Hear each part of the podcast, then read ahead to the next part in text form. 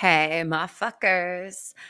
Welcome back to the podcast that aims to answer, dude, non-gendered, what's my goddamn problem? And I hope that we've cleared a little of that up by now. Last time we talked again about personality parts or the ongoing bane of our existence when we have brains that we're trying to learn to control. We've learned that our heads are finicky and fine-tuned for danger, and that danger will catapult us into discrepant modes of existing that feel like alter identities taking over. Jekyll and Hyde sort of shit. Or child versus adult you sort of shit, depending on the situation. Remember how we talked about family re-immersion keeping you stuck and feeling like a prior version of self? Yeah. That's all some parts shit. You're going to feel like a child and find yourself weirdly behaving like a child when you're around the folks. Old wounds suddenly ripped open and old programs for dealing with them suddenly taking over your experience. Same goes for any situation that just feels a lot like being around the fam. Authoritarian bosses and hierarchical work organizations that run on bullying, for instance. Yeah, gonna make you show up with your kid parts. And that's a whole shame and fear factory reporting to the office when you feel like a baby itself. Plus, neither of those situations will be helped by what comes next. So, when we're triggered to high hell, just trying to get by, but finding our brains are not acting as one whole unit, we have a lot of problems that follow. Losing progress in your recovery and losing sense of self creates fear and self-judgment, feeling like you're limited to being a fraction of who you really are is extremely disempowering and distressing, and it will begin a comparison cycle in which you measure who you are now versus who you were once at some more ideal time. With this growing distress and personal shame, we do what we do best as living biological beings. We try to compensate. We have to survive this situation. We know there are issues going down, especially with our own mental ailments. And we don't want to put them on display, nor fall prey to the danger they signify.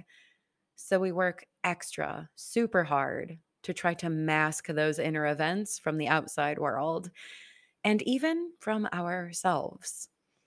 For instance, if you're feeling like a helpless child every day, thanks to your micromanaging boss and tribalism-tainted coworkers, you're going to avoid the situation and get out of there, or you're going to overcompensate the other direction and refuse to settle for that. You're going to go above and beyond to try to make up for what's been happening and how your brain has been responding to it.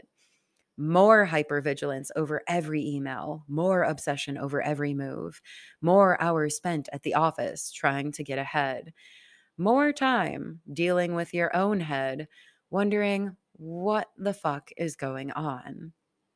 We attempt to hide our distress in life, often by trying to overcompensate for our wonky internal conditions and trying to push them away. But it doesn't work. It's called symptom ignorance or symptom masking if you're doing it to the outside. The thoughts, feelings, and memories are only going to continue to flow and grow, though, as we attempt to shove them to the back burner. And this is a trap. Our symptoms increase in prevalence and strength, our distress gains power, and our mental faculties are slowly worn down, as we exert all this extra energy trying to obfuscate our problems from the public or from inner knowledge. Then, as we work increasingly hard, white-knuckling it through our days to stay afloat, we have a lot of other cognitive challenges emerge. Namely, we start losing our ability for executive functioning. We're just exerting so much energy trying to avoid our memories, contain or numb our emotions, and continue performing up to expected standards. All the while, with our anxiety, insomnia, depression, obsession, and ADHD gaining strength, and we stop being able to fully direct our brains. We lose short-term and working memory, the ability for planning, the capacity for manipulating data that we're holding in our heads. We also extra lose that ability to see ourselves over one consistent, lifelong timeline. It's a highly integrative brain function that requires a lot of perspective awareness and malleability, meaning we lose our self-esteem and belief in where we've been before when we're stressed out, which we also learned plenty about from the DAM. The DMN does the same thing to us, leaving us with a disjointed set of visceral memories rather than a cohesive autobiographical one. And as a result, we're under duress all the fucking time. No human likes to feel incapable or as if their mental behaviors are coming unhinged. This whole process itself can feel a lot like being disabled. And some of us do wind up on disability, unable to effectively work with all of these brain disturbances going on behind the eye holes. As we push against our own disappearing mental faculties, trying to force things to work according to factory settings, we continue to just add more strain to the entire system. And eventually, we experience what they call post-traumatic collapse. This is when the brain finally can't keep up with all of the functions that it's been forced through. We can't hide our symptoms anymore. We have to actually acknowledge what has been going on, which is extremely disturbing and defeating. And our ability to chug uphill through life finally comes to an end. The little engine that could cannot anymore. We have a full re-traumatization in a lot of cases. Our nerves are fully fried, our brains are depleted, our system reverts back to non-functional status and is probably lit up with a lot of memories that have to do with your own self, perceptions of incapacity. And this is where we doubt that we've ever really started to recover at all, that we're even capable of getting better, that our brains and lives are manageable, because look, asshole, we just really tried to weather this storm and it still wrecked us.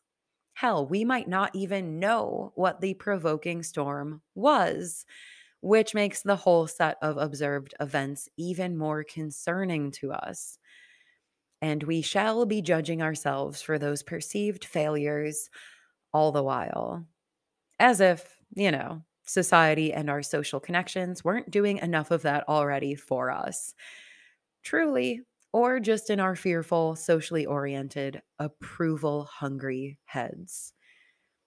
But here's the good news, motherfucker.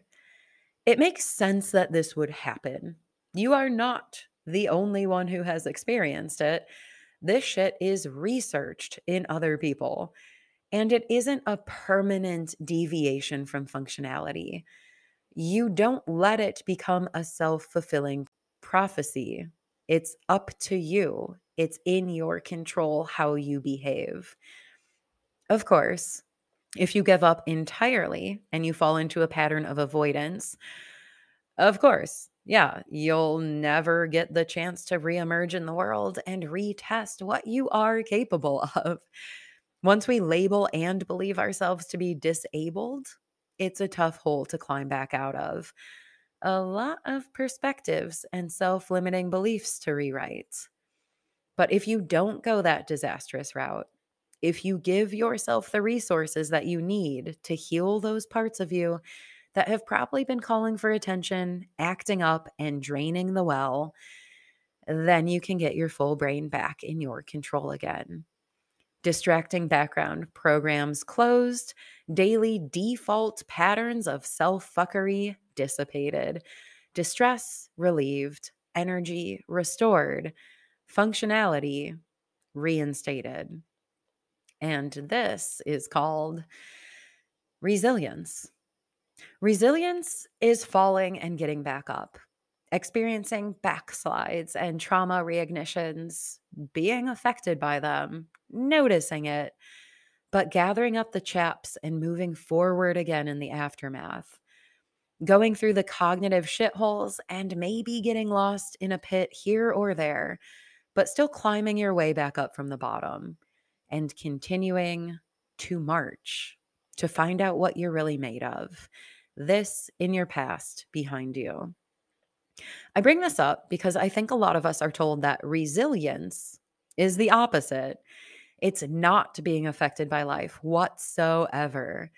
Feeling the burn, but shutting it out and pushing our way through anyways. In reality, this is symptom ignorance in most of us, which results in collapse. But in an ideal way, this is resistance to trauma that we're talking about. And it's a nice thought, but it's unrealistic and a potential point of self-judgment for us if we're holding ourselves to the standard of being completely unaffected by everything in life. Like, sure, someday you'll be resistant to those triggers. The shit that used to really get your goat won't touch the farmyard anymore. But that's not possible until you've healed those pain points, so they hit you more like a stubbed toe than breaking your fucking kneecap.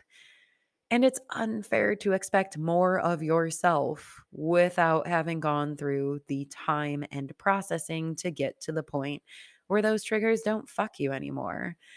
In fact, it's dangerous to expect this from you. See all previous statements about the destruction we cause ourselves by focusing on our sense of incapacity and trying to push through. So, when we do suffer a busted joint, well, it would be unwise to tell someone to just keep walking on it, limb dangling loosely as it's dragged on the ground. It would be wise to rest, to give our brains exactly what they need to sort their shit out and recover with our help, our guidance, our conscious effort, of course.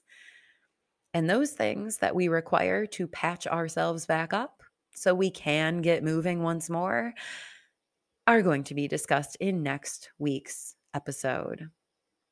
So trust that they exist. Trust that functionality will return. Do not hate on yourself for any loss of X-funk that you might observe in the midst or the aftermath of a T-word event. Or, going back to the work example from earlier, when you're trapped in a brutally T-word environment, a system that you can't get out of yet, don't beat yourself up. Don't try to hide your symptoms from others or yourself. Don't push yourself past your own breaking point. And especially don't consider it a lifelong sentence if that executive functioning starts to fail. It'll only drive you further into those fearful patterns, which further degrade your mental powers and sense of control. Just trust. You're going to be all right. But first, you're going to have to give yourself time to heal.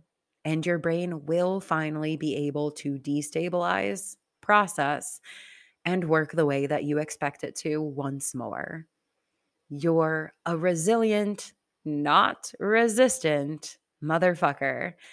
And don't let anyone tell you otherwise. Till we speak here again, y'all, hail yourself, respect what your symptoms are telling you, hail our ability to get back up even after a few trips and stumbles that might feel like lifetimes. Hail Archie, who literally did nothing but trip, stumble, crash, and fall.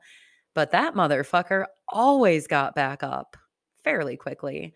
And he was congenitally missing half of his brain. So, I mean, it bodes well for you, right? That's why he's our mascot. And that's it. Cheers, y'all. I'll see you out there when you feel strong enough to start marching again. Till then. Love ya. Take care out there. For real. And bye.